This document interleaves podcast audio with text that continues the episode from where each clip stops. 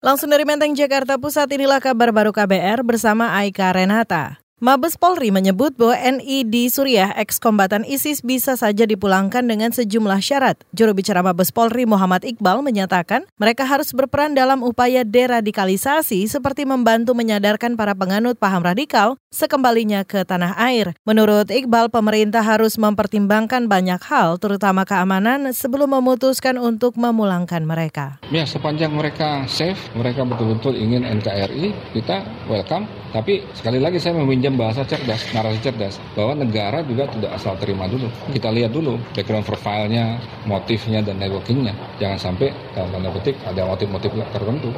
Sebelumnya, saudara wacana pemulangan muncul setelah video viral tentang keinginan WNI ex-kombatan ISIS di Suriah kembali ke Indonesia. Pemerintah telah membentuk tim dan mengadakan rapat untuk membahas masalah tersebut. Tim berada di bawah koordinasi Menko Polhukam terdiri dari Kementerian Luar Negeri, Polri, Densus 88 Anti Teror, dan Badan Intelijen Negara. Namun hingga kini belum ada keputusan yang diambil.